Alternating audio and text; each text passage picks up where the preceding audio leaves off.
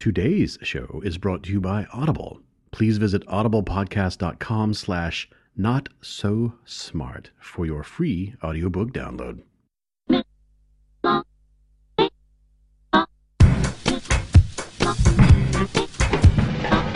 Down into the middle of the the cool the happy, they went fire.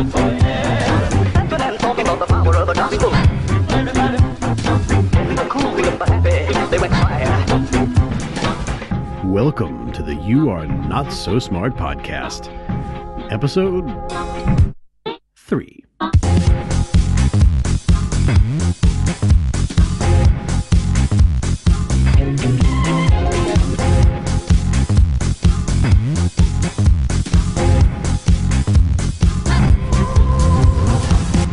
In the late 1970s, two scientists set up an experiment in a shopping center, and unknowingly, passersby became part of one of the more revelatory experiments in all of the history of psychology. Here's how the experiment worked they set up a table, and on that table, they posted a sign. The sign read, Institute for Social Research Consumer Evaluation Survey Which is the best quality? And on top of the table, they hung four selections of nylon stocking pantyhose about three feet apart. Uh, the guys behind this study, Timothy DeCamp Wilson, Richard E. Nisbett, and uh, their helpers, they asked people as they walked by if they would be interested in taking a look at the stockings and then telling them which one they thought out of the four was the best quality. Most of the people who said yes were ladies, and after they had examined the stockings thoroughly, the experimenters would ask those people to pick their favorite and explain why they picked it. After they explained, after the uh, subjects explained, the experimenters asked again, Is there any reason, any other reason, why you picked the one that you picked? And some people would add more answers, and some people would just elaborate on what they had said. So, after all of this had been done, uh, the scientists gathered up all their data and all the explanations, and they found that most people said they picked the one that had the best sheerness or weave or the best toe area. Um, they would say they liked the the one that they chose because it had the best knit or texture or color or something like that. But not one person in the experiment, not one subject said they picked the one on the right, which is odd because that is exactly what most people did. You might think the revelatory part of this experiment is learning that people tend to pick stuff on the right, or in a series of 1, 2, 3, and 4 arranged from left to right, that people will pick 4 more often than 3, and 3 more often than 2, and 2 more often than 1, which is what they discovered in this experiment. But that's not the revelatory thing. These sort of uh, findings show up all the time in experiments. If you do a taste test with two drinks that taste very similar, and you label one M and you label the other Q, people are more likely to pick M, not because it tastes better really, but just because M is a more pleasant letter in the minds of many people over Q. It's very strange. All these little things pop up in experiments, these confounding variables, colors and shapes, and the way things sound and the way they're positioned can actually really change the way an experiment comes out. But when those things are controlled for, uh, they disappear, and that's just part of psychology. No, no, no. The revelatory thing in this experiment is that they didn't tell the subjects that all of the stockings were the exact same stocking. Agilon cinnamons, to be exact. And what's amazing is that that means the stories that people were telling about why they chose what they chose were lies. We all feel like we should have access to the sources of our thoughts, behaviors, emotions, but we really don't most of the time. The source, the the influence is outside of our conscious experience. And when we're asked to explain why we've done what we've done, thought what we thought, feel what we feel, those sort of things, we do readily explain those things. But often the explanation is just a confabulation. It's a lie that we don't realize is a lie. And that is the topic today. I am David McRaney. This is the You Are Not So Smart podcast. Each episode, we discuss a different topic in the world of self delusion. And today, we're talking about confabulation, which is one of those things that is happening every second of every day in your life, but you don't really realize it until it's pointed out or until you see it inside an experiment. In the stockings experiment, the people had no idea really why they picked the stocking that they picked. But when they were asked point blank, hey, why did you pick that stocking? It was easy for them to come up with an explanation. They just started to make things up on the spot that they could live with, that made sense within their character, that made sense within their uh, narrative, the explanation for the world. That's really what it comes down to, you know, the narrative. The narrative that you use to explain yourself to yourself and explain the world around you to yourself. Confabulation is really prevalent among people who have had brain injuries, where um, perhaps they have a arm that has become paralyzed and they will deny that their arm is actually uh, theirs from that point forward, that it's someone else's arm.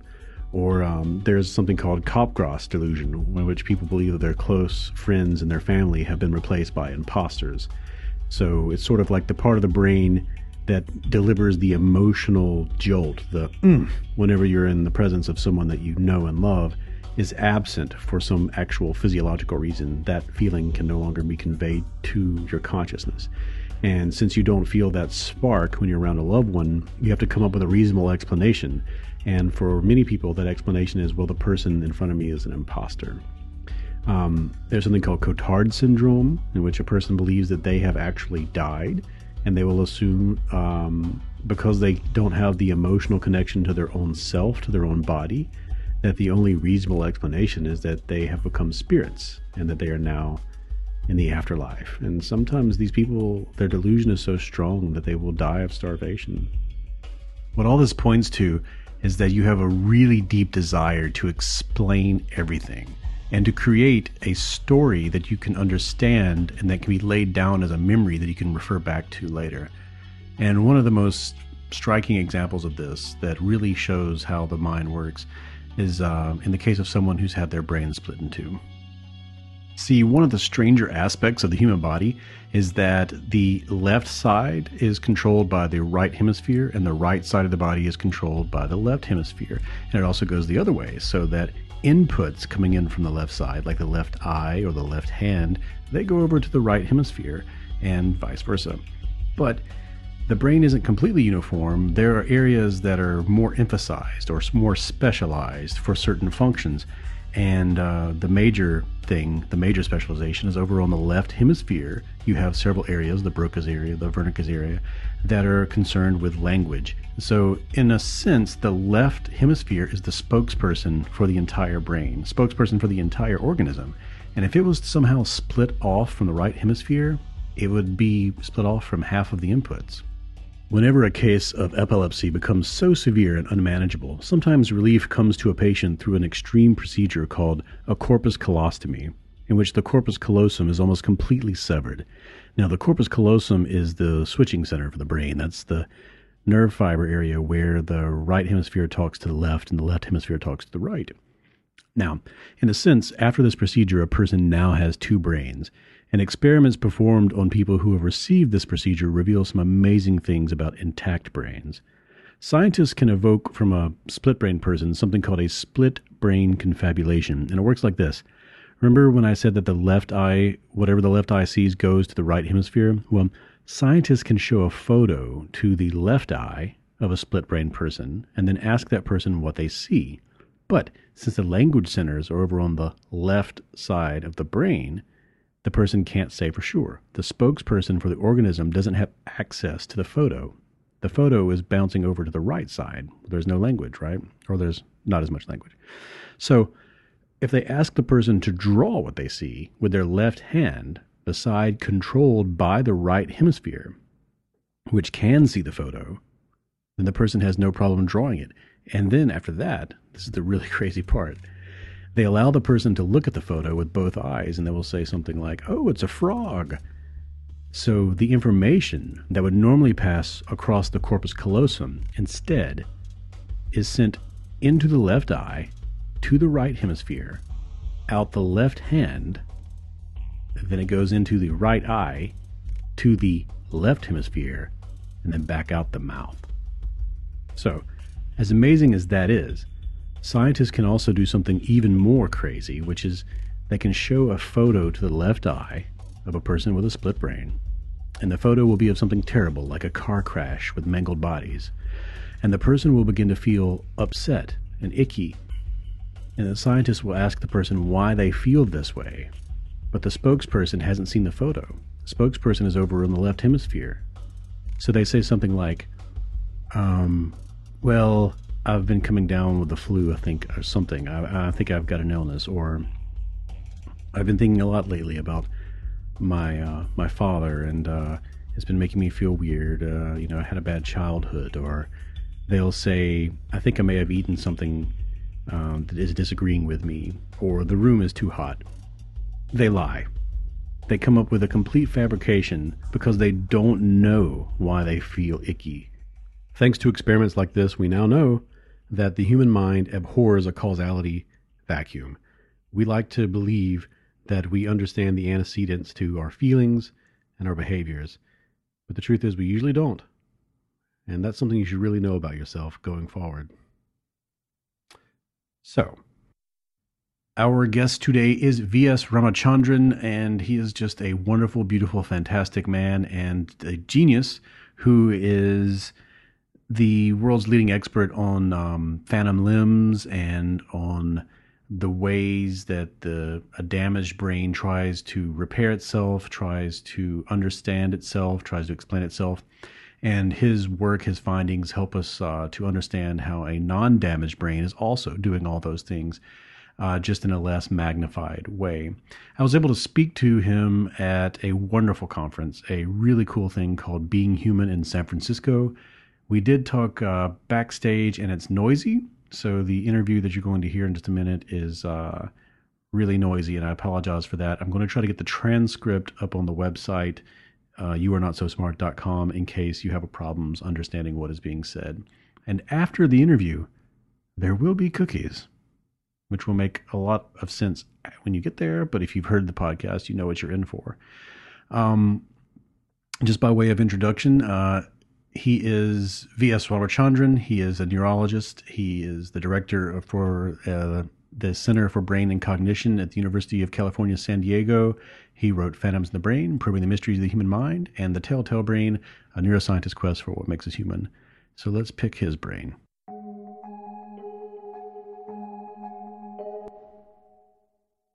So if you have a right parietal lobe damage, mm-hmm. Right parietal lobe is where you represent your body, you construct your body image.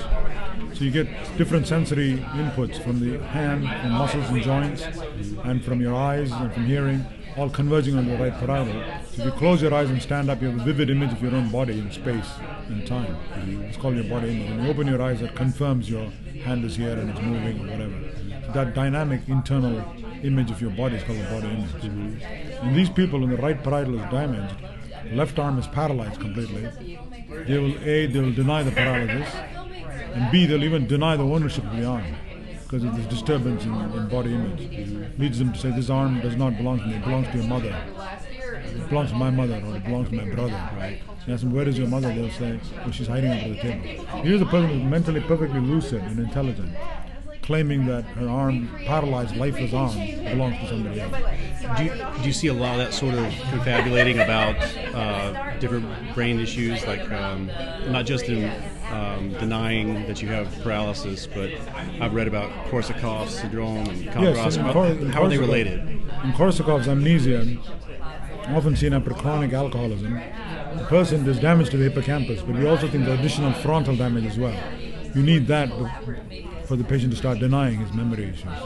The profound loss of memory, they can't form any new memories. The patient comes and talks to you for 10 minutes for the first time, you introduce yourself, chat with him for 10 minutes, you leave the room for 5 minutes go to the restroom, come back, he has never seen you before. He acts like he's never seen you before. Because there's very profound, uh, what's called anterograde amnesia. And yet he is not aware of this problem. And this called, uh, this whole disorder is called anosognosia, denial of illness. Mm-hmm. Lack of awareness of illness. Um, and could you help help me and, and people who be listening to this understand what is the what is the motivation for and sort of the the mechanism of that explaining that need to have a narrative for what's going on if you don't understand it? Well, I like to like I, I like to compare it with a military general who's receiving different sources of information and preparing for battle.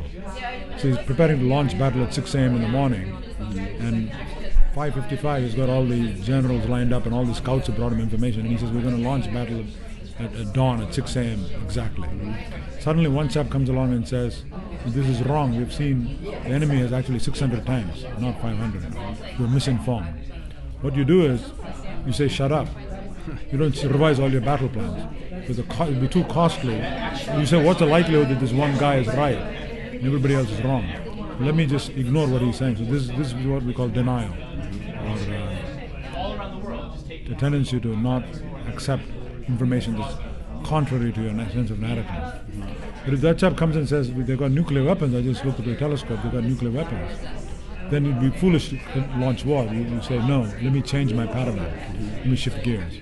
So th- there's always a push-pull antagonism between the desire to preserve stability of behavior. So it's all about creating a consistent belief system which you cling to because you don't want to veer off in random directions. You, you know, if you responded to any piece of anomalous information, overreact to it, your behavior will qu- quickly become unstable. So to avoid that, to avoid falling apart, avoid your behavior becoming unstable, you engage in all these denial mechanisms. But on the other hand, you can't overdo it. We, we think all these denial mechanisms is Freudian denial, rationalization, confabulation, denial, repression, all of that, mainly done in the left hemisphere of the brain. Right hemisphere is your devil's advocate. If the, the denial becomes excessive, it kicks you in the butt and says, look, you're overdoing it. Better face up to reality. So what happens in anosognosia, this syndrome, right parietal damage, you see that the arm is paralyzed, left hemisphere patches it up and says, don't worry.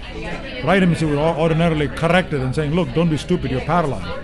That mechanism is messed up. And so the guy denies the paralysis denies that the arm belongs to him. Um, But it's, it's, it's sort of everyday denials we see all the time. It's not unique to patients, but it's grotesquely amplified in these patients because of the damage to the right parietal. So that that is an. Ex- you're saying um, it would it be true to say that that sort of explaining of ourselves is always taking place? Yeah, exactly. Yeah. The internal sense of narrative and preserving stability of, of narrative is done by the left hemisphere primarily. Really? Not exclusively, but primarily.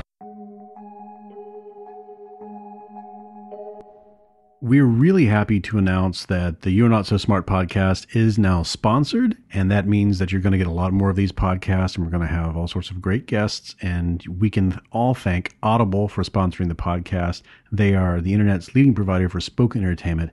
They have 40,000 titles plus in all sorts of genres, which means you can find something that you're really into. And if you go right now to audiblepodcast.com slash not so smart, audiblepodcast.com slash not so smart, you get a free audiobook for signing up for the service. And you can get a free book like, I don't know, You Are Not So Smart. Yes, it is an audiobook, um, in addition to being a book book.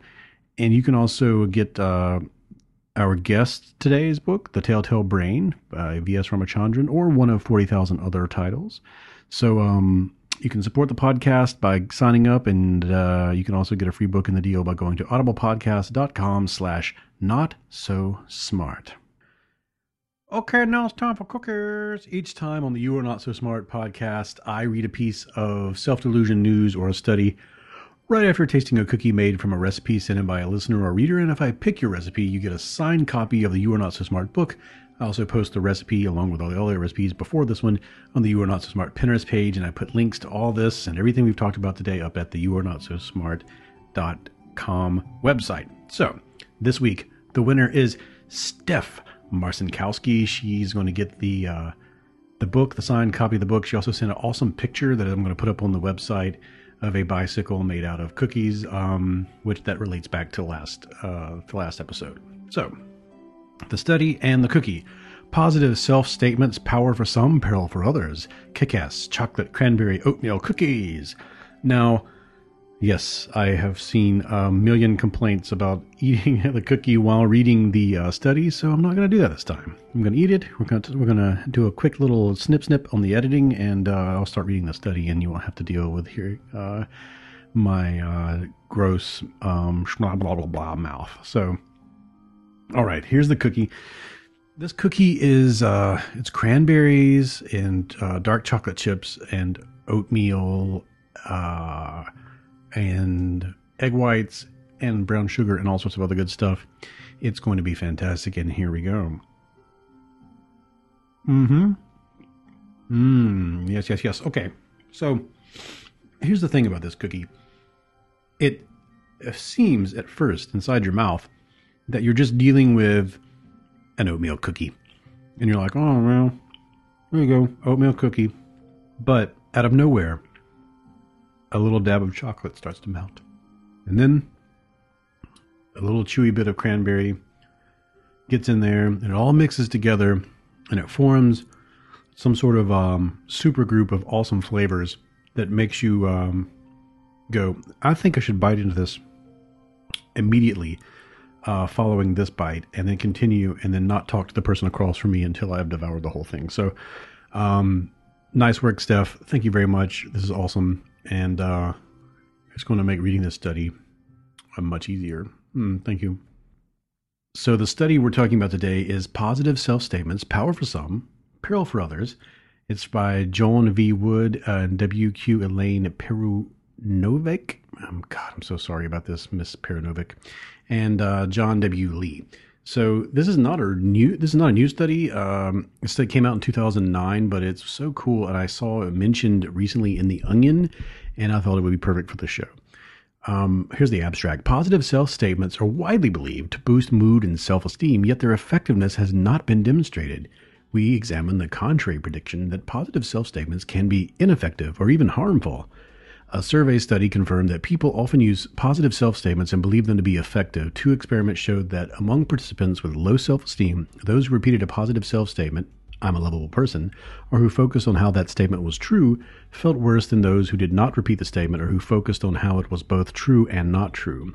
Among participants with high self esteem, those who repeated the statement or focused on how it was true felt better than those who did not, but to a limited degree. Repeating positive self statements may benefit certain people, but backfire for the very people who need them the most. So, what does that mean? All right. Well, here's what it means. Have you ever, um, you know, remember Saturday Night Live, the uh, Stuart Smalley thing? Uh, I'm good enough. I'm smart enough, and doggone it, people like me. It's the whole p- part of positive psychology that says repeat, repeat, repeat these affirmative statements, these positive self affirming statements, like I'm a lovable person, and those things will boost your self esteem and you will actually become a more lovable person, sort of in the um, realm of uh, that book, The Secret, that was all the rage for a while there, where they said if you uh, if you want something, then just uh, imagine it, and uh, it will appear before you magically after much meditation. Which, um, and this is just my opinion, and the opinion of all of science uh, is bullshit. But uh, you know, maybe maybe that did motivate some people. What this study is saying is that um, there was no science, there was no evidence, there was no empirical, um, there was no body of data surrounding this idea that if you just keep saying these uh, positive self uh, affirmative statements over and over again in your mind or out loud, that um, it would make you feel better and then actually make you become a person worthy of those statements. And they put it to the test in the study. What they did is they had people they had people who considered themselves to be of high self-esteem and people who were considered to have low self-esteem uh, say these statements over and over again i am a lovable person and such and then they measured the participants' moods uh, and feelings about themselves before and after. And they what they found was that the people who had low self-esteem felt worse after saying uh, these uh, self affirmation phrases over and over again, and the people who had high self-esteem got felt better about themselves. So whatever it was, uh, it, it, your explanatory style, the thing that you use to explain to yourself why certain things are happening. Let me give you an example. Um, let's say you are in high school and you study uh, for a test, and then you get the grade, and the grade says uh, you make a, an F, and you if you're uh, a person who has a, a really good self-explanatory style, you uh, positive self-explanatory style, you'll say, well I should have uh, studied more for the test, and I'm going to study more next time. And this really helps me, motivates me. And if you have a explanatory style that is more negative, you'll say, "I'm a moron." All right. Um, And then there's also explanatory styles where you say, well, the teacher is an idiot and the, they hate me. There's all sorts of ways to look at it, right? Uh, reality is how you explain it. Likewise, you could maybe make an A, and uh, someone who has poor self-esteem would have an expl- uh, is, that comes from their explanatory style might say something like, uh, "Well, this is just a fluke. I probably won't make an A next time." But if you're someone who has high self-esteem, you'll get that A and go, "Yes, of course, I got an A. I deserve this. I'm a super smart person." Well, in this study, the people who had really low self-esteem were, uh, whenever they started to say over and over again, I am a lovable person, I am a lovable person, I accept myself completely, I accept myself completely, that those thoughts provoked contradictory thoughts inside their mind that said, uh, that's not true. Uh, you know it's not true. And then that started to generate a feedback loop of negative thoughts that overwhelmed their positive thoughts. And by the end of the uh, experiment, they actually felt worse because they were trying to um, say positive self affirming statements that they personally did not believe in. But the other people who had high self esteem, they um, actually, it kind of worked on them. It was a very small effect, but they were like, yeah, of course, I am a lovable person and I do accept myself completely. So, um, their suggestion, the scientist's suggestion in this is that uh, if you're a person who has really low self esteem, this is probably a, uh, a technique that you should avoid and uh, they said, quote unquote, repeating positive self statements may benefit certain people, such as individuals with high self esteem, but backfire for the very people who need them the most.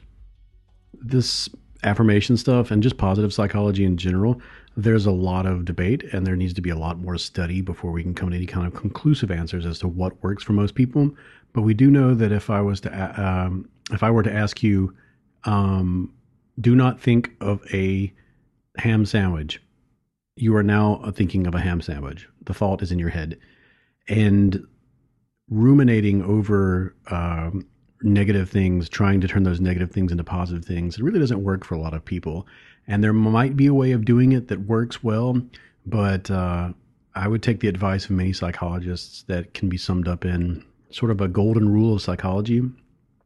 And uh, that is you can't really think your way sometimes. Sometimes you can't think your way to right action. You have to act your way to right thinking. I'm not sure who the source of that quote is, but I know it's true.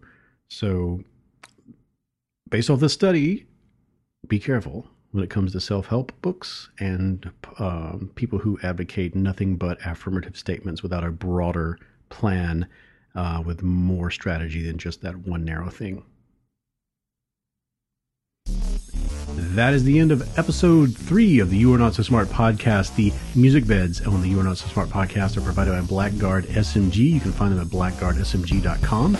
We have a sponsor. Their name is Audible. Perhaps you've heard of them. You can get a free audiobook by going to audiblepodcast.com slash not so smart. The opening music, the theme music, is by Caravan Palace, and the name of the song is Clash.